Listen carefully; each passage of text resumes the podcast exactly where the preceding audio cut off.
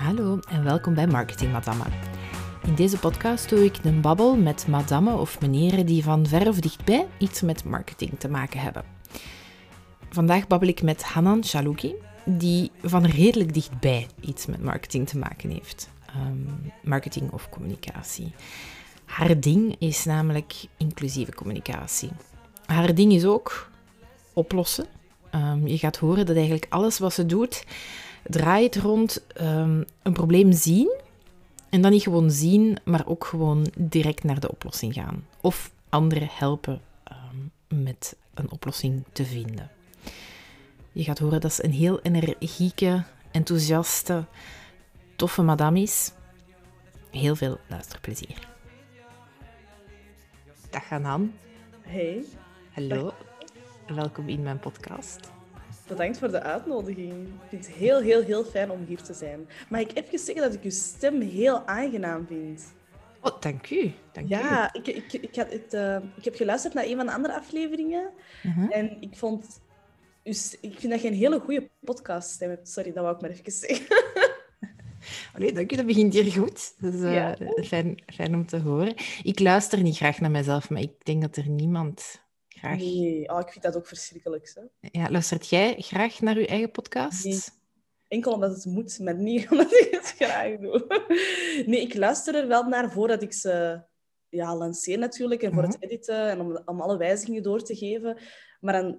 Je, je wordt dat wel gewoon na een tijdje. In het begin ja. had ik daar veel moeilijker mee. En dacht ik echt, oh my god, klink ik zo? Is dit mijn stem? En dat is zo heel shocking. En na een tijdje wint dat wel. Ja.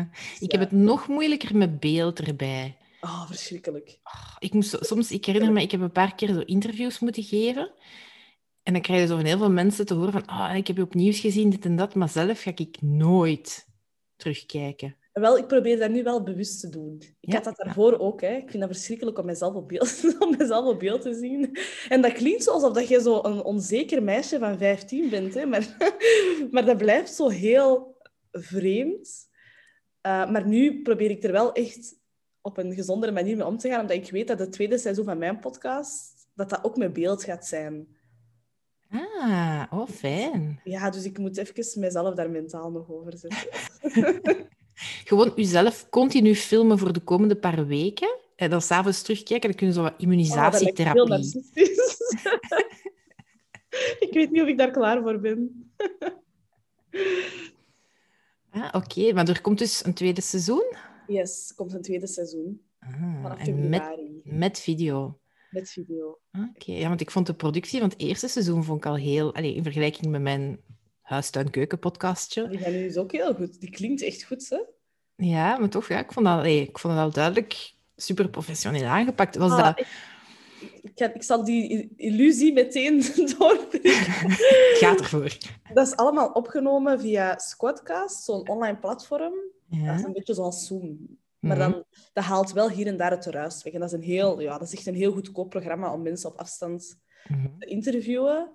Um, en voor de rest, ik heb een, een, een vriendin die in de radiowereld zit, dus die heeft het voor ja. mij geëdit. Ja, en dat was echt, dat is opgenomen met een microfoon die ondertussen volledig uit elkaar is gevallen. Dus dat is niet deze waar ik nu mee aan het, aan het babbelen ben, maar dat is, die is echt letterlijk uit elkaar gevallen. Dus ik pakte ze op en dan zag ik wijsjes vallen. Fysiek kapot, ja. Okay. Fysiek echt kapot. Uh, dat was echt maar gewoon een hele simpele microfoon. En dat is het, hè. Meer ja. was daar eigenlijk niet zo aan. Wel, nee, ik heb ook altijd goesting om tegen... Allee, je komt zo wel wat mensen tegen en die hebben altijd zoiets van... Oh, maar je doet een podcast. En dan denk ik, ja, maar... Nee, ik steek een kabeltje in mijn computer, ik bel met iemand en ik stel die wat... Allee, daar is inderdaad ja. niks... Ja, het is eigenlijk veel meer basic dan je zou denken. Ik heb dat ook soms, dat ik luister naar podcasts en dat ik denk... Ah, oh, maar het klinkt echt supergoed. En dan, als je daarna weet hoe dat, dat is opgenomen... Want die van nu bijvoorbeeld vond ik ook echt heel goed klinken. En tof om ja. naar te luisteren... En ja, dat, ik heb niet veel nodig, hè. Ja. Is dat niet misschien met alles zo? Dat veel dingen er zo super... Ay, niet scary, maar super... Ay, ja, uh, zeg je dat? High level. Ja, high level uitzien. Maar een keer dat je dan zo weet hoe dat zit, dat dat eigenlijk allemaal wel meevalt of zo. Ja, ja dat vind ik heel hard. Ik ja. heb dat vooral omdat ik... Als ik denk aan toen ik achttien was of twintig was of net was afgestudeerd... En zo bepaalde ideeën die ik had over een bedrijf of een organisatie, mm-hmm. dat was allemaal heel, ja, ver. Ja, ver van mijn bed. En alles ja. lijkt heel cool. En dan, vanaf het moment dat je, dat je wat ouder wordt en je gaat echt kennis maken met die bedrijven, of je mm-hmm. gaat achter de schermen piepen bij mediabedrijven bijvoorbeeld, mm-hmm. en dan denk je van, ah, oké. Okay. Het is maar dat. Het ja. is maar dat, ja, ja, ja. Dus ik denk, als je iets niet kent, heb je vaak de neiging om het moeilijker, ingewikkelder te maken, ja. terwijl dingen in C eigenlijk redelijk simpel zijn. Ja. Is een truc dan om het gewoon te beginnen doen? Of van gewoon te durven? Ja, ja. Jezelf erover te zetten en gewoon, ja. gewoon doen. Ik denk wel dat dat helpt. Omdat je dan... Ja, zolang dat je niet echt hebt kennis gemaakt met iets, met een bepaald domein of een vak of iets dat je heel graag wilt doen, waar je misschien een beetje door afgeschrikt wordt. Mm-hmm. Maar zolang dat je het niet doet, blijft het ook maar zoiets om bang van te worden. Ja. Of, of de angst opwekt bij je. Je gaat hier gewoon direct de diepte in, ja? We, we hebben u zelfs nog niet voorgesteld. Ja, moet ik mij voorstellen? Nee, jij stelt de vragen natuurlijk. Hè? Ik, ik, zeg, ik vraag altijd aan de mensen om zichzelf voor te stellen in twee zinnen. In twee zinnen? Kort. En kort. Ja. ja dat is hier uh, strak. um, ik ben Hanan Challouki. Ik ben achtentwintig. Geldt dat als één zin? Of... dat, dat is één zin. Dat is één zin. En ik, ik ben, ben ook Hanan niet super streng. Ik ben achtentwintig en ik ben de oprichter van het strategische bureau Inclusify met een focus op inclusieve communicatie en marketing. Met dus ook een podcast, is reeds duidelijk geworden. Het is ook een podcast, ja. Wat Zij Wil, voor ambitieuze madame. Ja. En iemand die doet. Als ik even aan terugkom op het vorige. Ja. Ja, ja, absoluut. Ik geloof ook wel echt dat je heel veel dingen moet doen. Omdat mm-hmm. als ik, als ik terugkijk naar voor ik in de communicatie, in de marketingwereld ben terechtgekomen, mm-hmm. wist ik heel vaak niet wat ik wou doen. En ik krijg die vraag nog steeds heel, heel vaak. Hè. Vooral, vooral van jonge vrouwen. Mm-hmm. Um, omdat dat misschien ook gewoon is hoe dat mijn netwerk eruit ziet. Mm-hmm. Maar dat er heel veel twijfel is over... Zou ik dit doen of zou ik dat doen? Zou ik dit proberen of zou ik dat proberen? Voor welke job zou ik gaan? Voor welke mm-hmm. stage zou ik gaan? En ik zeg altijd van... Ja, je gaat dat niet weten totdat je het uiteindelijk doet. Dus die bes- het nemen van die beslissingen... is iets wat, dat heel, wat dat we zelf vaak veel ingewikkelder maken dan het is. Door gewoon ja te zeggen op iets en het te proberen. Mm-hmm. En achteraf gewoon terug te reflecteren van oké, okay, was dit nu wat ik wou doen of niet? Mm-hmm. Daar leert je veel meer uit dan dat je op voorhand probeert om de perfecte beslissing te maken. Oh, je, je doet me zo hard aan, allee, aan mijn man denken. Dat is zo het type die je dat dagen bezig kan zijn met zo in zijn kop... te plannen wat dat potentieel de twintig mogelijke beslissingen zouden kunnen zijn. En dan denk ik soms, maar doe dat toch gewoon. Of doe gewoon iets. En ook al is het verkeerd, dat is niet erg. Maar dan heb je het gedaan en dan weet het. Ja, ja, ja, ja, ja. Ik ben ook zo. Ik ben ook zo echt... Ik, ik hou van het doen. Ja. Hoe zeg je dan in, in de marketing en communicatie terechtgekomen oorspronkelijk? Als je zegt, is dat, was dat dan niet echt een heel bewuste keuze? Was dat zo, nee. Ik ga eens uitproberen en zien? Nee, dat was, zeker, dat was zeker geen bewuste keuze. In die zin dat ik er gewoon een beetje ben ingerold. Mm-hmm. Dus ik was tweeëntwintig toen ik afstudeerde aan de, mm-hmm. in de communicatiewetenschappen. En dan... Mm. Ja, ja, jij ook? Same, ja, communicatiewetenschappen, ja, ja. Dus je wist ook niet wat je wilde doen? Aan de nee, geen idee. Kijk, geen voilà, idee. Ja. Ik heb ooit eens in een andere podcast gezegd uh, van... Ja, ik studeerde communicatiewetenschappen, ik wist niet wat ik moest doen. En ik denk dat heel veel studenten... die dat studeren ook zo in elkaar zitten. En ik kreeg een reactie van iemand van... Dat is niet waar, ik heb wel met passie gekozen voor, het, voor, voor de richting. En ik zeg, super. Maar ik denk dat er heel veel studenten zijn die niet zo denken. Dus dat was ik ook. Ik wist het nog niet goed. Nee, uh, maar vanaf het moment dat ik het studeerde, vond ik het wel een heel fijne richting.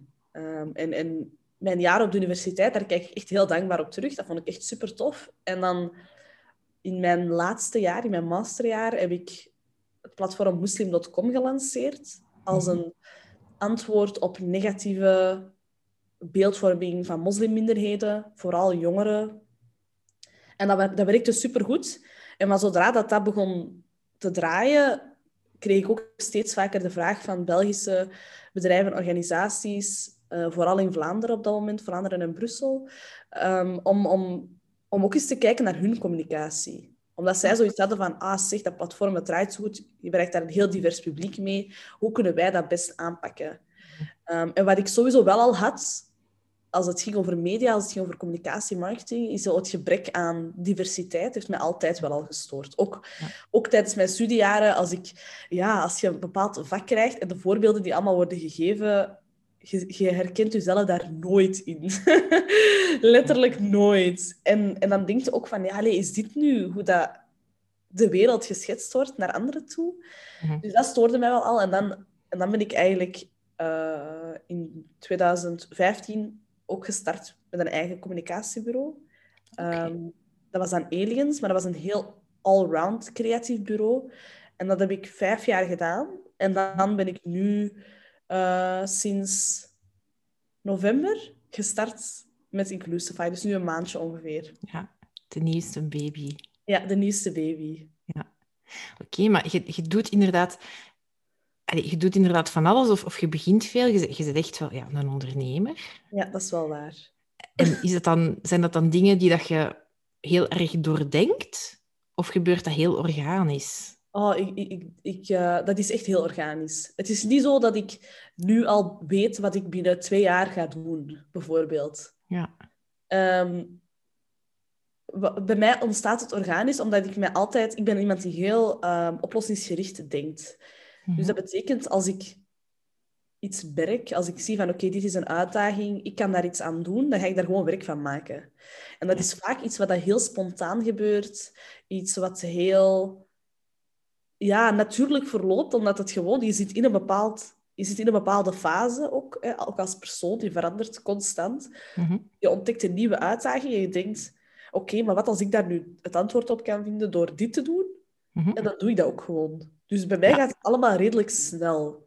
Uh, en ik heb daar tot hiertoe heel veel geluk in gehad. Heel hard gewerkt, maar ook wel heel veel geluk in gehad. Ik geloof, ik geloof wel dat geluk daar een, ja, zo het juiste ja. moment op de juiste plaats zijn. Dat helpt natuurlijk. Hè? Ja. En dan... Ja, ik denk wel, mijn beslissing om met Inclusify te starten was wel iets meer doordacht dan voordien. Omdat ik al vijf jaar echt in de creatieve wereld zat, met Aliens dan. En, en dan was ik echt aan het zoeken van, oké, okay, wat kan er nu beter? Mm-hmm. Hoe kan ik mij meer focussen op het inclusieve gedeelte? Hoe kan ik andere communicatiebureaus sterker maken? En, en ervoor zorgen dat ook zij inclusiever gaan werken? Mm-hmm. En dan... En dat was eigenlijk wel redelijk doordacht. Ja. Dat was niet zo snel, snel bij elkaar geflanst. Eh, ja. Zoals heel veel van de dingen die ik doe.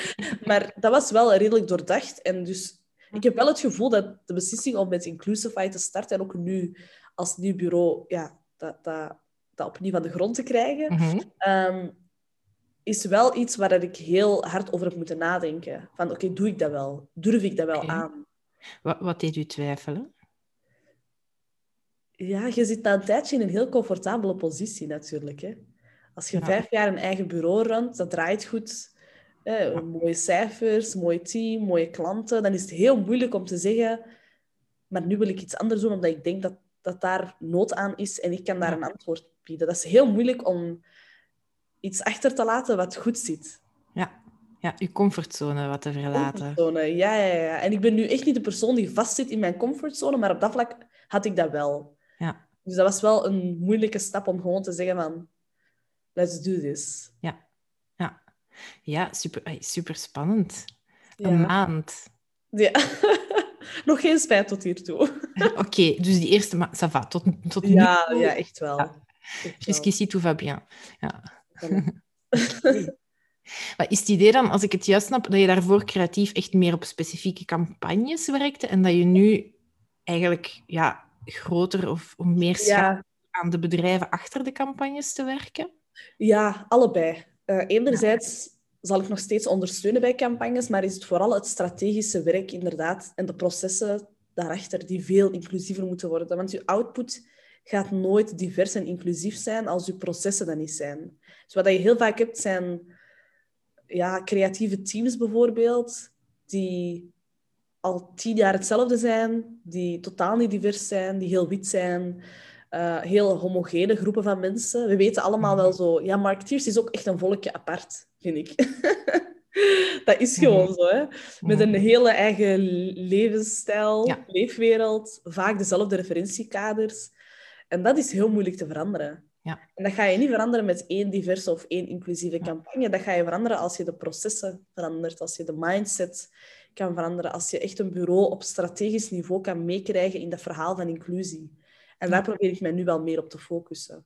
Ja, interessant. Ik herinner me zo'n studie, dat heeft nu niet per se iets met inclusie te maken, maar dat geeft wel aan dat de marketeers, hè, een volkje apart, um, dat ze die ooit gevraagd hebben om in te schatten hoeveel procent van de bevolking Twitter gebruikt of zo. Ah, ja, ja, ja. En dat de marketeers zoiets hadden, ja, dat zit toch minstens zeventig procent van de mensen op Twitter. Ja. En dat het in de realiteit, ja, moet ik zien dat ik niks stom zeg, maar ja, ik ben een marketeer, dus het zal wel niet juist zijn, maar dat in de realiteit zo eerder hè, vijf procent was of zo. Ja, dat was een studie, ik ken die studie, van uh, B D My Shopping, denk ik.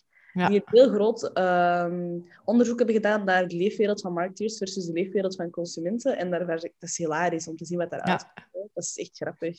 Ja. En het ding is ook, ik, ik herken dat, hè. Ik zou ook zo'n dingen zeggen. Nee. En dat is zo het gevaar van B-marketing. Hè? Zo constant jezelf gebruiken als referentie ja. voor de wereld. Ja. En daar, daar gebeuren de meeste fouten in. Ja. Nee. Weten dat je een blinde vlek hebt, denk ik, ja. uh, is al veel waard. Ja, ja, ja, ja. absoluut. Okay. Dus je gaat eigenlijk mensen zeggen dat ze blinde vlekken hebben en dat ze er iets aan moeten doen. Ja. Dat doe ik heel vaak. Maar ook gewoon... Ja, ik... Ik, ik, ik kan vaak, ik kan mij dat permitteren om zo'n dingen te zeggen, omdat ik als externe bij een bedrijf ja. langs ga. Iemand die intern zit, die zal daar even, die bijvoorbeeld de enige diverse persoon is binnen een team, die zal daar ook last aan ondervinden, maar die gaat het veel moeilijker vinden om dat aan te kaarten. Terwijl als ik als externe persoon daarbij kom en echt zeg van, ja, maar jullie hebben gigantische blinde vlekken op dit vlak, dat vlak, dit zien jullie niet. Dat is, dat is gemakkelijker voor mij om zeg maar de boeman te zijn. Even ja. in het begin. Daarna gaan we ook echt op zoek naar oplossingen. Hè? Maar in het begin moet je af en toe wel zo durven zeggen van dit is waar het, dit is waar het op staat. Ja.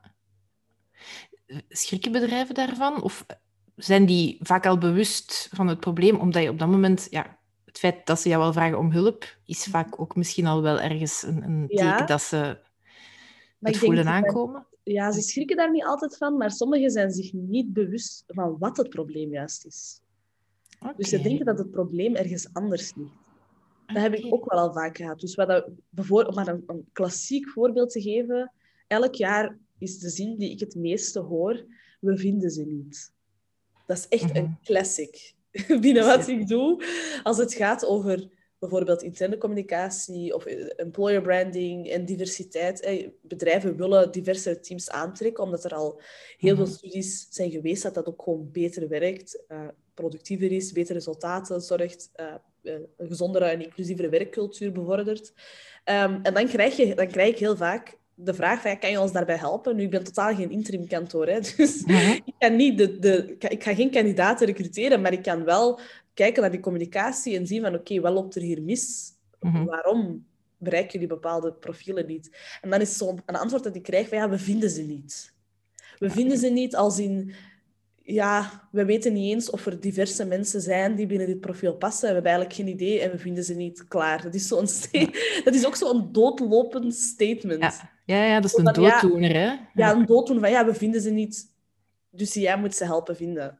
Ja. En dan... Ik vind dat een verschrikkelijke zin, omdat ik, omdat ik altijd... Ik maak de vergelijking bijvoorbeeld met uw autosleutels. Als ik naar buiten wil en ik wil er naartoe rijden en ik vind mijn autosleutels niet en ik zeg, we vinden ze niet, ik ga niet in mijn zetel zitten en dat aanvaarden. Ik ga zoeken tot ik mijn sleutels heb gevonden, zodat ik mijn boodschappen kan gaan doen of kan gaan winkelen of whatever. Maar zo stellen heel veel bedrijven en organisaties zich wel op. Zo van, ja, we vinden ze niet. Ja. En daarmee is de kous af. Klaar. Ja. En ik vind dat zo'n rare houding. Um, dus wat ik dan vaak doe, is uitzoeken waarom dat je ze niet vindt. Waar zoek je? En vooral, waar zoek je niet? Okay. Om eens te kijken van, oké, okay, het, het moet... Ik kan echt de boeman zijn. Hè? Ik kan echt zeggen van, ja, kijk, jullie hebben dit verkeerd aangepakt, maar ik geloof niet in alleen maar kritiek geven. Ik geef alleen maar kritiek als ik ook iets positiefs kan bijdragen. En als ik ook kan zeggen hoe dat het wel moet, of hoe het wel kan... Ja. Dus als dan een bedrijf afkomt met we vinden ze niet, dan ga ik uitzoeken waar ze al gezocht hebben of wat ja. ze al geprobeerd hebben, wat de communicatie al geweest is. Ja, en vooral wat er anders kan en beter kan. Ja. dat doen we nu heel hard aan mijn peuter denken. Dat als die ook zo het joepje van haar stift niet vindt, en zo, ah, ik vind het niet. Ja, het is weg. Ja, maar hij had al eens onder de zetel gekeken. Dat is, ja, dat is, dat is zo, het is weg, alsof het zo in een alternate universe zit en het komt nooit meer terug. Ja. Ja. Oké. Okay. Super interessant. Allee, is dat iets dat je jezelf... Je sprak daar juist al over je jongere zelf. Um, dat je jezelf had zien doen. Verschiet je daarvan als je nu naar je eigen kijkt? Of heb je zoiets van, nee, dit is een compleet logisch, logische nee, ontwikkeling voor mij? Nee, compleet logisch. Nee, nee, nee. nee? Dan, oh, ik heb, toen ik, als ik denk aan... Toen ik een kind was, bijvoorbeeld, of een jongere, ik heb mijzelf duizend en één dingen zien doen, maar ik heb mijzelf nooit een communicatiebureau zien runnen. Omdat dat ook een beroep is waar je niet echt veel mee geconfronteerd wordt zelf, als jongere. Je wilt nog eerder, als kind, je wilt je nog eerder prinses worden dan, dan ik wil mijn eigen bureau runnen. Dus je hebt daar zo geen idee van dat dat bestaat en hoe dat het eruit ziet en hoe dat dat werkt. Mm-hmm. Dus, dus zeker zag ik het mezelf niet doen. Ik ja. zag... Ik had ook zo veel, een veel beter idee van zo'n klassieke beroepen. Ja. Ik kom ook uit een, uh, uit een gezin met een Marokkaanse achtergrond. Um, voor mijn ouders, aan mijn ouders uitleggen wat communicatiewetenschappen was. Mm-hmm. Ik ben daar nooit in geslaagd om dat degelijk uit te leggen. En ik heb daar nu toevallig juist een blogpost over geschreven, hoe, dat je, hoe dat ik uitleg aan mijn bomma wat, dat, wat dat ik doe. Of uitlegde. En, hoe doe je dat? Uh, niet. Op een bepaald moment... Ik legde mij daar gewoon bij neer dat die dacht dat ik in ja, de magie werkte. Hè. Ik had dat ook, want bijvoorbeeld... Um, ja, dat is, dat is normaal. Hè. Je hebt zo richtingen die heel logisch zijn. Als ik tegen mijn ouder had gezegd, ik studeer rechten, ik ga advocaat worden, dat is een heel ja. duidelijk afgeleid beroep. Ik kom ook uit een familie van apothekers en advocaten en dokters. Allemaal heel klassieke beroepen. Dat is, en dat is duidelijk uit te leggen. Ja. Maar als ik dan aan mijn moeder moest uitleggen, bijvoorbeeld, van wat is communicatiewetenschappen, ik weet dat ik dat heb gedaan... in het eerste jaar door uit te leggen van welke vakken dat ik kreeg. En dan had ik gezegd van ja, ook inleiding tot de psychologie. Dat was één van de vakken. Dat is het enige wat mijn moeder heeft onthouden uit die uitleg. En die heeft letterlijk twee jaar aan iedereen verteld dat ik voor psycholoog studeerde. En dat ik psycholoog ging worden. Ik vind dat hilarisch. Ik heb haar ook, ik verbeter de mensen ook niet meer. Als mensen zeiden, ah, je studeert psychologie. Dan... Oké. Okay. Ja. Ik kan daarmee leven. Dat lijkt me ook nog een toffe richting.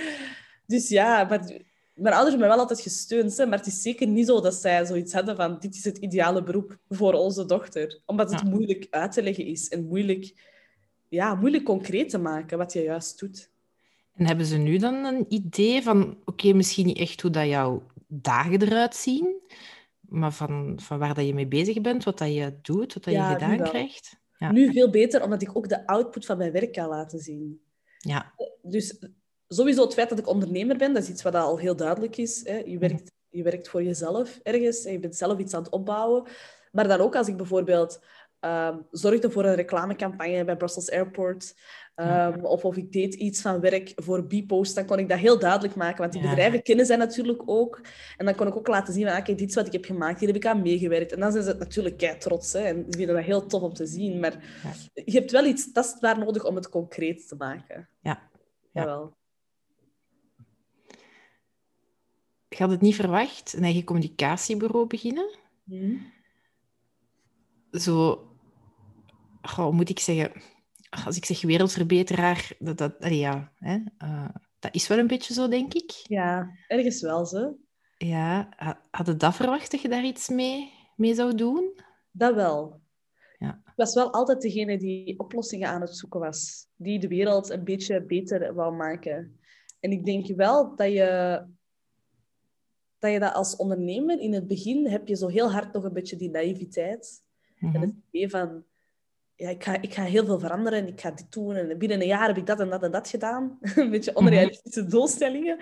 Maar hoewel dat je wel beter leert inschatten van wat mogelijk is en wat je kan veranderen op binnen een bepaalde termijn, um, blijft dat wel.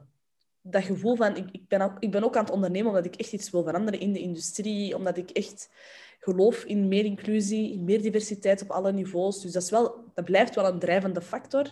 Mm-hmm. Maar je leert het ook wel verkopen aan anderen. Want als ik nu naar een bedrijf zou stappen en puur vanuit mijn wereldverbeteraars instinct. Mm-hmm. En daar een, een, belangrijk, uh, een belangrijk verhaal vertellen over de maatschappelijke relevantie van inclusie. Ja, dat, ze gaat dat fijn vinden, maar ik ga er geen onderneming mee kunnen runnen. Omdat ja. ze wel, de business case for inclusion moet wel duidelijk zijn. En dat is wel iets wat ik heb, beter heb leren vertellen, beter heb leren verkopen doorheen de jaren. Ja, een beetje commerciëler geworden. Een beetje, ja. Je moet, je moet soms ja. een beetje commerciëler worden.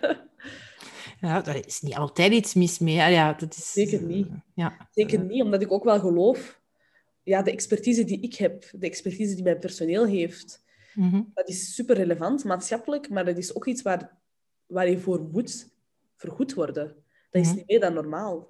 Ja, natuurlijk. Uh, ter, terwijl dat ik wel weet dat er heel veel organisaties zijn die denken dat je dat als een soort van charity wilt doen. Hè? Zo van, ja, maar ja, je gelooft toch in meer diversiteit? Ja, maar ik moet aan het einde van de maand ook mijn rekeningen kunnen betalen. En ik geloof dat die twee perfect mooi hand in hand gaan. Tuurlijk. Um, maar... Dat klinkt, als je het zo vertelt, hè, je geboren ondernemer en dat gaat allemaal vanzelf. En, en ja, je leert er dan dat commercieel stukje aan plakken. Wat is, wat is voor je de grootste uitdaging? Van zo helemaal je eigen ding te bouwen en te doen? Ik denk dat dat de grootste uitdaging is. Helemaal ja. alleen je eigen ding bouwen en doen. Ik denk, als ondernemer, zit, zeker in het begin, voelt je je soms wel redelijk eenzaam. Omdat mm-hmm. je iets aan het doen bent dat niet iedereen begrijpt. Dat je ook niet altijd aan iedereen kan uitleggen. Waarvan dat de output zeker in het begin niet altijd even zichtbaar was. En dan, dan was het wel moeilijk soms om ja, toch te blijven gaan. Om ja. toch zo die drijfveer opnieuw te vinden en te denken van... Ja, kijk, ik moet dit doen, ook al begrijpt niemand waar ik mee bezig ben. Ik geloof heel hard dat dit gaat werken. En ik moet blijven doorzetten. Dat was zeker een uitdaging. Zeker. Ja. Zeker in het begin vooral. Maar ik denk ook, ja, het lijkt misschien alsof het allemaal vanzelf gaat, maar dat is zeker niet het geval. Hè? De, de ondernemer die altijd happy is en zich heel succesvol voelt, daar stel ik mijn vragen bij. Ik weet niet hoe dat die mensen dat doen. Die moeilijke dagen die zijn er net als bij eender ander welke job. Hè? Er zijn altijd goede dagen en minder goede dagen. Um, en, en, en heel veel uitdagingen, heel veel uitdagingen. Zou je ooit overwegen om ergens... in loondienst te gaan ja. werken? Ja? Ik wil dat okay. nog wel doen, ja, ja, zeker. Omdat ik ook geloof dat je binnen een job kunt ondernemen.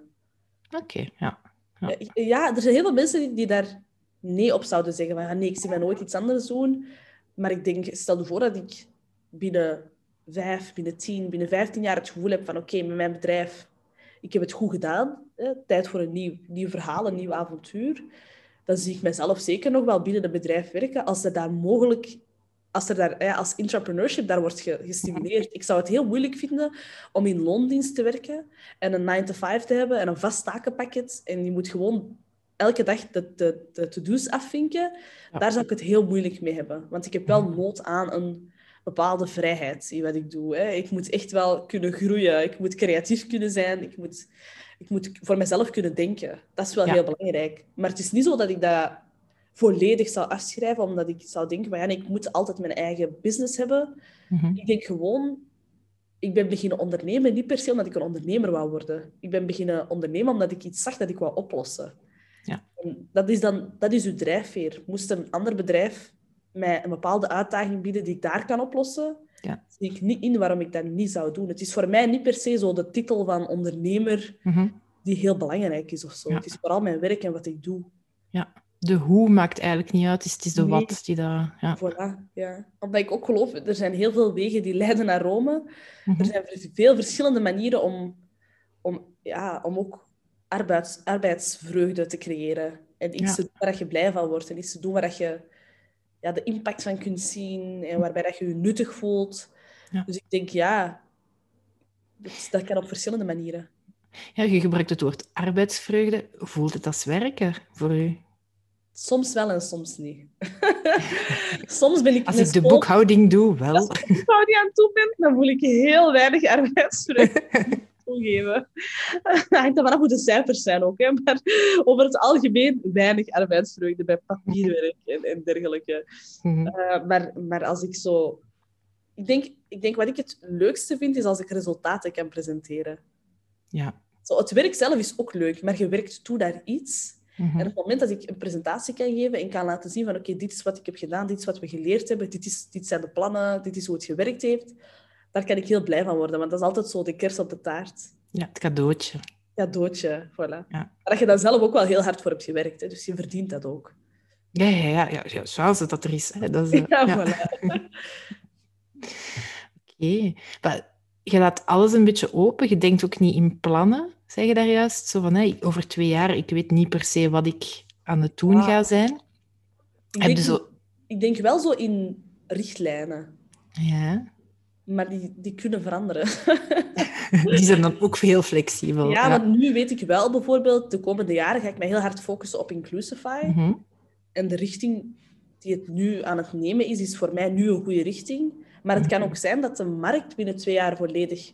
weer anders is. Of dat er weer nieuwe uitdagingen bij komen op het vlak van inclusie, waarvan ik denk, ah, die moet ik ook wel kunnen meenemen, waardoor de richting misschien een beetje kan veranderen. Ja. Maar ik geloof wel dat Inclusify nu het verhaal wordt waar ik mij toch wel een tijdje mee ga mm-hmm. bezighouden. Ja, oké. Okay. Maar Inclusify, um, je zit ook met je podcast. Ja. Dat heb je er ook even bij gedaan. Yes. Zeg ik, als iemand je er ook even bij doet. Ja, dat was gewoon... Eerste lockdown, een beetje tijd te veel. En denken van, ah, oh, wat heb ik altijd al willen doen? Of met wie wou ik altijd al heel graag babbelen? En dan een podcast gebruiken als excuus. Ja, maar dat was echt super tof. Ik, ik, ik begon dan afleveringen te maken met verschillende, met verschillende vrouwen... waar ik eigenlijk al altijd al naar heb opgekeken... omwille van wat dat ze aan het doen zijn. En dat was heel tof, want je leert die vrouwen kennen... maar je leert ook zelf superveel uit die gesprekken... Als ik een aflevering maakte, zat ik heel de, heel de dag nog in mijn hoofd met... Ah, oh, dat was echt boeiend. En ah, oh, dat moet ik eigenlijk ook eens doen. Of daar moet ik ook eens rekening mee houden. En ja. dat, dat was super tof om te doen. En ik ben heel blij ook om te zeggen... En dat zal jij ongetwijfeld ook merken met jouw mm-hmm. podcast... Dat je al die vrouwen nu ook kent. En dat je mm-hmm. weet wie dat, dat zijn en wat dat hun verhalen zijn. En, en dat, is, dat is super tof gewoon. Ja, ja, ik vind dat zelf... Allee, dat is nu niet om te zeggen dat het mij niet interesseert wie dat er nog naar luistert. Hè, maar ik vind dat voor mezelf heel verrijkend. Om ja, te doen, inderdaad. Voilà. Dat is, uh, jij bent ja. de eerste luisteraar, hè? Mm-hmm. Ja, ja, ja. ja.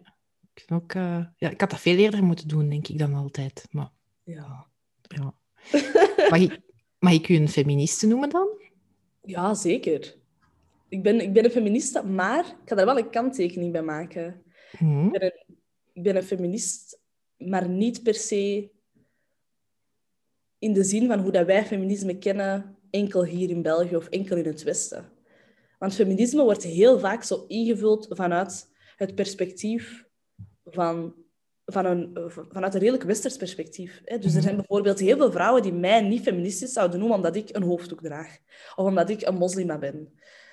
Terwijl dat ik perfect geloof dat dat samen kan gaan. Dus ik ben zeker een feministe. Ik ben absoluut voor gelijkwaardigheid tussen mannen en vrouwen en alle andere genders. Dus ik heb zoiets van, ja, ik vind dat, ik vind dat heel belangrijk. Ook al zullen er misschien mensen zijn die mij al per se zouden labelen als onderdrukte vrouw. Zonder mij te kennen, door mij gewoon een beeld van mij Zo te zien. Zo komt je echt over. Ja, dat dacht ik al. Wel, maar dus... Dat, dat, dat, is wel, dat is wel heel belangrijk voor mij. Ik ben feminist zoals ik, feminist, zoals ik dat zelf wil invullen. Mm-hmm. Ja, ik vind dat ook een heel, ik vind dat een heel beladen term geworden ook tegenwoordig. Ja. Zo. En als je zegt dat je dat bent, dan moet je dat ook helemaal theoretisch juist zijn of zo. Ja, dus en dan ik... moet je ook zo... Dat is zo super stereotyp geworden ook, hè? Ja, en... ik, ik durf dat zelfs al niet meer gebruiken bijna, omdat ik schrik heb dat ik... Dat ik... dat ik niet genoeg gestudeerd heb. Of, ja, over het onderwerp, ja. bij wijze van spreken. Ja, je bent nog niet woke genoeg. Ja, oh mijn god, ja. Ze zijn heel vaak. Dat is echt zo. En dan... Ja, ik weet het, ik was onlangs naar een podcast aan het luisteren en ik vond dat echt, echt heel goed. Um, en dat is een podcast, uh, uh, die heet A Little Bit of Optimism. En dat ging over het feit dat we precies zo alleen nog maar leren om kritiek te uiten. Ja. En dat je je eigen intelligentie... Je, dat mensen denken dat ze zelf intelligenter overkomen door al de rest af te breken. Of door alles gewoon daar kritiek op te geven. En ik heb dat heel vaak met zo'n topic zoals feminisme, heb ik dat ook. En mensen vinden het, halen er precies zo meer voldoening uit of vinden zichzelf slimmer. Of als ze, kunnen, als ze tegen u kunnen zeggen waarom dat je geen feminist bent... Want ja, ja, je doet niet aan die voorwaarden. En uh, ken je die uh, uh, filosoof al die daar dit over heeft gezegd, et cetera. En ik denk, ja, dat, is, dat zijn boeiende inzichten, maar dat wil niet zeggen dat je meteen daar een oordeel over moet vellen, denk ik. Mm. Dat komt nu even binnen wat je zegt. Ik moet daar eens naar luisteren, want ik merk dat ik zelf tegenwoordig heel negatief aan het zijn ben soms. Ja, maar dat is ook gewoon de, de tijdsgeest waarin dat we zitten. Hè. We zitten echt in een wereld van kritiek geven, kritiek geven. Iedereen geeft constant kritiek op de ander. Hè. De opinies ja. zijn allemaal uh, kritiek. Media is natuurlijk ook, ja, moet, hè, moet kritisch zijn. Ja. Wij zijn zelf ook heel kritisch geworden. Twitter. Dat is een en al mensen die elkaar afbreken en, en harde sneren. Maar, ja. Dus ja, dan vraag ik me af, oké, okay, ik, ben, ik ben absoluut kritisch. En ik ben zeker iemand die nadenkt en die, die dingen in vraag durft stellen. Maar heb je ook een oplossing? Heb je ook een ja. alternatief? Ja. Dat is voor mij nog, nog veel belangrijker. Ja. Ja, ja. Ja, nu ga ik straks even door al mijn schrijfsels van de afgelopen maand gaan. Zeg. Gewoon om daar zo een laagje... negativisme uit te halen of, of een hoofdstuk oplossing aan te plakken. Ja, ik vind, ja. Dat, ik vind dat wel belangrijk, want ik neem dat ook mee in mijn werk. Hè. Ik kan heel veel kritiek geven op bedrijven. Als het gaat over diversiteit, inclusie, it's a disaster. Mm-hmm. In België zeker. Er is nog heel veel werk aan de winkel, maar mm-hmm. ik zal nooit tegen een bedrijf gewoon zeggen, jullie doen het slecht op dit en dit en dit vlak. Mm-hmm. Maar ik zal ook zeggen hoe het beter kan. Omdat ik wel geloof dat, dat ik dat als professional daaraan moet kunnen koppelen. Want als ik geen idee heb van hoe het beter kan en gewoon maar kritiek zit te geven, ja, wat haalt dat bedrijf er dan uit? Mm-hmm. Is het voor u ook belangrijk om, om zelf een beetje een, een soort van um, voorbeeld te zijn of een voorbeeldrol te hebben? Oh, dat is een hele moeilijke. Mm-hmm. Want... Je krijgt, dat, je krijgt dat snel opgeplakt, hè? Dat label van rolmodel en voorbeeld en goed bezig. Mm-hmm. Maar ik vind dat vaak heel misleidend.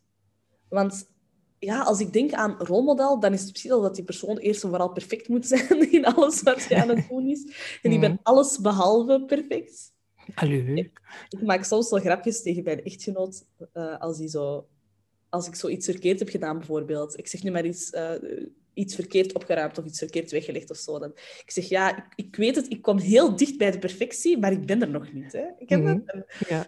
die, die kan daar echt absoluut niet tegen. Maar dus dat is wel wat mensen vaak zien. Zo, ja. Je bent een voorbeeld, je doet het goed, dus je bent, je bent quasi perfect. En, en iedereen moet naar jou opkijken. En ik vind dat een heel enge definitie. Mm-hmm. En ik denk ook gewoon dat het geen ruimte laat... voor fouten, maar ook gewoon voor de realiteit. Hè. Niemand is perfect, we maken allemaal fouten, we doen allemaal stomme dingen. Uh, en en ja, soms wat meer dan anders. Um, en ik denk vooral wat, aan mij, wat ik moeilijk vind aan, het, aan de term rolmodel, is dat het, dat het lijkt alsof dat iedereen die binnen een bepaalde gemeenschap hoort, of die divers is bijvoorbeeld, die andere roots heeft, um, als zij het niet goed doen, dan ligt het aan hen. Want het kan ook op een andere manier. He, zo, als ik het kan, kan jij het ook. Ik, ik ben de persoon, ik ga nooit in mijn leven die zin gebruiken. Mm-hmm. Omdat ik niet geloof dat omdat ik in iets goed ben, dat iemand anders die maar een beetje op mij lijkt, dat ook moet kunnen doen. Er zijn heel veel, er zijn heel veel gaten in ons systeem. Er zijn heel veel redenen waarom dat mensen niet kunnen doorgroeien in een bepaalde ja. job. Of de kans niet krijgen om te studeren. Dus ik heb zelf ook heel veel privileges. En ik heb mm-hmm. zelf gebruik kunnen maken van heel veel kansen in mijn omgeving. Maar niet iedereen heeft dat. Ja. En dat vind ik altijd zo'n beetje het gevaar aan de term rolmodel. Ik zie dat absoluut als een compliment, hè, als iemand dat zou gebruiken. Maar ik maak daar wel altijd de kanttekening bij van... Het is niet omdat ik tot hier geraakt ben of dit heb kunnen doen, dat iedereen die tot mijn community zeg maar, behoort, hè, dat ook moet kunnen doen. Dat geloof ik niet, want dan, dan leg je de verantwoordelijkheid volledig bij het individu. En daar geloof ik niet in. Ja. Ja, en een extra, een extra verwachtingsdruk dan misschien ook? Ja, ja. ja. ja. ja dat, dat... Goh, ik probeer daar zo weinig mogelijk rekening mee te houden, maar ik ben er honderd procent zeker van dat het ook een impact heeft op mij. Ik weet als ik iets lanceer of als ik iets, met iets start, dat mensen altijd verwachten dat het een... iets heel goed gaat worden. No pressure. No pressure, maar die pressure is er wel heel hard. Ja. En van zodra dat je zoiets hebt gedaan, dan... Mensen zitten nu zo op een voetstuk en, en verwachten van... Oké, okay, Hanan is die persoon die altijd, mm-hmm. altijd aan het ondernemen is. En haar projecten zijn zo cool. En ik vind het super fijn dat mensen daar positief over zijn. Maar ik maak zelf gigantisch veel fouten. En heel veel van de dingen die ik gedaan heb, zijn absoluut niet perfect of niet afgewerkt. Of... Wat is de grootste kemel dat je ooit geslagen hebt? Kom. Zodat ah. de rest van de wereld zich beter voelt. Ja, oké. Okay. Wat is de grootste fout die ik al gemaakt heb? Er zijn er heel veel, hè. Um... denk, zo de eerste fout waar ik aan denk, is ook zo de stomste fout. Ja. Dat was, ik moest een affiche, affichagecampagne laten maken voor een klant. En uh, ik, ga daar, ik ga daar niet te veel in detail vertellen, want dan weet iedereen over welke klant het gaat. En die klant weet het vandaag zelf nog niet. Maar dus ik moest eens een, een hele grote affichagecampagne laten maken. En uh, daar zat een, een, een, een, een gigantische typfout in. In het groot. Dat is echt belachelijk dat ik daar heb overgekeken. Maar dat was dus een typfout als... Als dat, als dat in het straatbeeld had gehangen, dan had iedereen daar twee jaar mee gelachen. Dus dat was, dat was echt... En ik zag dat en ik kreeg telefoontje. Ik ga dat nooit vergeten. Ik kreeg telefoontje van die drukker die zei van... Oei, moet het niet dat zijn? Want hier zit een typfout in. En ik zeg... Oh my god. Ik zeg, zeg maar alsjeblieft niet dat die al gedrukt zijn. Zegt hij, ze zijn allemaal al gedrukt. Dus dat heeft... Dat heeft mij gigantisch veel geld gekost. Dat was echt een dure fout. Maar dat was ook zo'n stomme fout. Dat was zo'n typfout van... Hoe kan het dat ik dat niet gezien heb? Ja. Dat was echt... Dat was, dat was echt one of my big fails. Omdat ja. het gewoon ook echt een hele dure fail was. Um, maar ook gewoon... Ik heb heel veel fouten gemaakt. Als ik denk aan personeel aanwerven... Daar zaten voor, voor mij echt de grootste fouten in. In zo denken van... Ah, die persoon gaat hier heel goed functioneren in dit team. En dan merk je dat het totaal geen match is.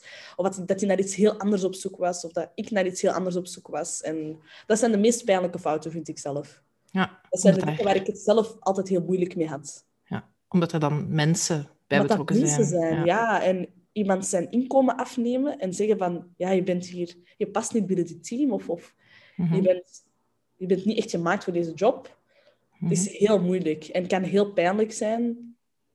En dat zijn de dingen waar ik het heel vaak moeilijk mee had. Ik heb ook veel te vaak mensen veel te laat laten gaan. Omdat mm-hmm. ik gewoon echt eerst voor mezelf de boet moest verzamelen, om het te zeggen. Dat was vooral zo in de beginjaren. Nu moet ik, allez, heel eerlijk, nu heb ik daar minder last van. Omdat ik ook gewoon weet van, ja, als het geen match is, is het geen match. En dan heb ik iemand anders nodig, maar die persoon heeft ook een andere werkgever nodig. Dus je kan dat mm-hmm. ook, je leert dat ook beter verantwoorden. Maar vooral in het begin vond ik dat echt super moeilijk. Ja. Ja, het is, het is zo breed, hè? Qua, qua skills die je nodig hebt. Je moet inderdaad niet alleen kunnen spelchecken, maar je moet ook aan people management en hiring kunnen doen. Oh, die spelcheck, echt waar. Verschrikkelijk. Ja. wat, wat, uh, Oké, okay, grootste fail een affichecampagne op je laten drukken. Dat kan tellen. Uh, wat, wat zou je zelf als je grootste succes tot nu toe... Mijn grootste succes? Ja. Uh, oh, dat vind ik een hele moeilijke. Ik denk mijn grootste successen liggen vooral in de dingen die ik heb kunnen veranderen, echt. Mm. Dus als ik zo een campa- aan een campagne heb gewerkt, waarvan ik kan zeggen, oh, wauw, fantastisch, daar ben ik zo trots op. En, en ik meet dat eigenlijk aan de hand van de reacties die ik krijg op die campagne. Dus bijvoorbeeld... Als ik dan bijvoorbeeld voor Brussels Airport is, is een hele prachtige videocampagne gelanceerd heb. Echt een supermooie video waar ik nog altijd heel trots op ben. En de, en de aanloop naar het creëren van die video, dat was niet gemakkelijk. Dat was met een productiereis in Marokko, waar er zoveel zaken zijn misgelopen. Dat, eigenlijk moest ik dat gewoon zeggen. Echt, de fouten hebben zich daar opgestapeld. Echt het ene na het andere. Maar als je kijkt naar het resultaat, dan zie je daar niks van. En van zodra dat die video gelanceerd was... De mensen die ik wisten dat ik met Brussels Airport samenwerkte, hebben mij allemaal berichtjes gestuurd en gezegd van, alsjeblieft, zeg me dat jij achter die video zit, want dat is gewoon prachtig. En ik heb nog nooit zoiets gezien. En wauw, eindelijk herkennen wij ons ook eens in een bepaalde reclamevideo en, en een mooi verhaal. Dat is voor mij succes. Zo weten dat mensen zich beter voelen door dingen die ik heb kunnen creëren. Nu ga ik straks die video eens googlen. Hè? Ik ga die dan doorsturen. Ja, daar ben ik heel benieuwd. Ja, ja. Oké. Okay. Um, heb je... Ja... Ik ga niet zeggen... Eindpunt. Want dat is niet... Ik denk dat ik het al gevraagd heb, maar in andere termen. Hè. Um, ja. Wanneer ga je het gevoel hebben van... succes? Oh, uh, ik denk dat ik dat nu al heb. Maar zonder dat ik er echt de term succes op zou plakken. Ik denk, ik, vind mezelf, ik voel mezelf heel gelukkig. Ik kan dat echt zeggen. Ik ben, ik ben echt gelukkig. Ik ben blij met wat ik doe. Ik haal daar heel veel plezier uit. En ik denk, zolang ik dat heb, dat ik mijzelf ook als succesvol ga beschouwen. Want dat is waar succes voor mij echt ligt. Dat is het idee dat je iets doet dat je gelukkig maakt. En ik weet, als ik dat bijvoorbeeld aan mijn ouders zou vragen, wat is succes? Die zouden dat op een heel andere manier definiëren. En heel materieel bijvoorbeeld. Maar voor mij gaat het echt daarom. Zo, ik ben echt blij met wat ik kan doen, met wat ik kan veranderen. Met het feit dat ik heel veel respect krijg van collega's, van klanten. Dat mensen mijn, mijn mening, mijn visie waarderen, mijn werk waarderen. Dat is voor mij meer dan genoeg om mezelf succesvol te noemen. Wat zou je aan... Uh, want er is zo'n hele bende heel jonge marketeers slash afgestudeerde communicatiewetenschappers die dat ook heel graag willen, super gemotiveerd zijn, maar heel vaak gewoon niet goed weten waar dat ze moeten beginnen. Wat, wat zou jij die als, als grootste tip meegeven of grootste advies? Ik zou zeggen, doe heel veel ervaring op. En je ontdekt onderweg wel waar dat je wilt beginnen. Ja. Dus als je in je laatste jaar zit bijvoorbeeld, doe een, een verplichte stage voor school ergens, maar doe daarnaast ook eens een vrijwillige stage. Of zorg ervoor dat je als jobstudent ergens kunt werken waar je zo ook nog in de buurt van je domein zit. En doe heel veel ervaring op. Dat is echt de tip die ik geef. Want je gaat nooit leren wat je wilt als je het niet hebt gedaan. Dat is ook hoe we deze opname zijn begonnen, hè? Dat doen. Ja. Um, ik, kan, ik, ik had een bepaald beeld van, van heel veel werelden waarin ik had kunnen werken. En als ik daar dan terecht kwam, dan dacht ik... Ah, maar nee, dat is echt helemaal niks voor mij. Hier zou ik nooit gelukkig in kunnen zijn. Of gelukkig mee kunnen zijn. En dan, dan denk ik, ja, dat ontdek je ook echt alleen maar als je het al hebt gedaan. We hebben ja. zo bijvoorbeeld een heel mooi beeld van de mediawereld. Ah, cool, media. Heel spannend. Hè? Entertainment, heel leuk. Maar er zitten ook heel veel keerzijden aan werken in de media. Er zitten heel veel... Uh, nadelen aan verbonden. Dingen waar je allemaal maar mee moet leren leven. Dus je moet ja. weten of dat je daar als persoon voor gemaakt bent. Ja. En dan zou ik vooral dus die tip geven van... Doe zoveel mogelijk, probeer zoveel mogelijk uit. En gaandeweg zult je echt wel ontdekken van... Oké, okay, dit is waar ik echt blij van word. En dat zijn de dingen die je verder moet gaan uitzoeken. Schoon. Dat is echt keischoon rond. Ja, hè? Ja. Ja, zo liep naar het begin en zo. Ja, het is er, het is er bijna om gedaan. Helemaal niet. Nee, het is kei toevallig dat dat zo schoon uitkomt. Ik heb op het einde altijd um, een paar uh, quickfire questions, waarbij dat ik je de keuze geef tussen twee dingen en je mag er eentje uitkiezen. Oké. Okay. Maar het zijn er geen moeilijke, hè? Uh, koffie of thee? Koffie. Ochtend of avond? Avond. Oké. Okay. Hoofd of hart? Hart. Luid of stil? Heel luid. Ja. uh, thuiswerken of kantoor?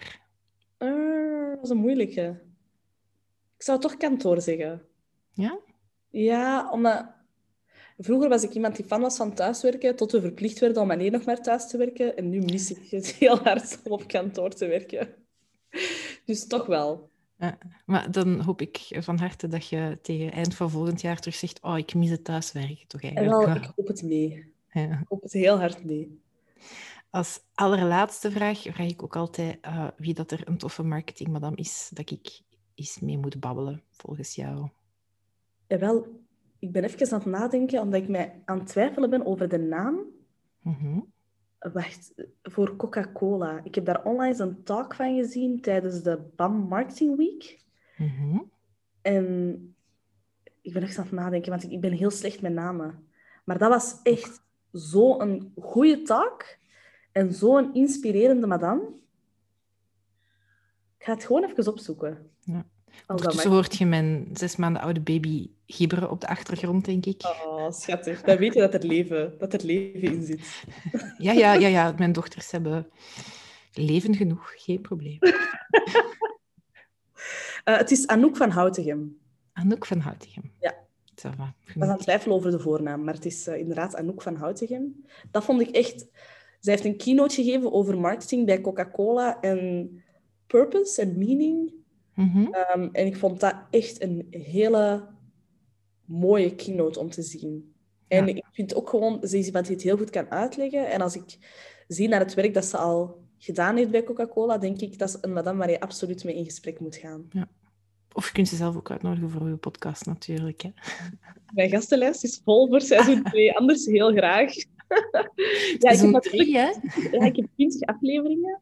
Dus dat is, dat is super moeilijk om te kiezen, want er zijn keiveel mm. hele toffe madammen die ik zou willen vragen. Maar als je maar twintig hebt en je wilt ze ook zo een beetje verdeling qua industrie, yeah. uh, profiel, qua interesses, dan is het heel moeilijk om die puzzel te leggen. Maar ik heb, ja. ze, ik heb ze net gelegd. Ah, wanneer komen de eerste afleveringen online? Dan kunnen we even pitchen, hè? Ja, zeker, eind februari. Eind februari. Zo, ja. Bij deze. Linkjes en van alles zet ik wel in de omschrijving. Zo. Oh, tof. Heel erg bedankt. Heel graag gedaan. Ik vond het een heel, heel fijn gesprek.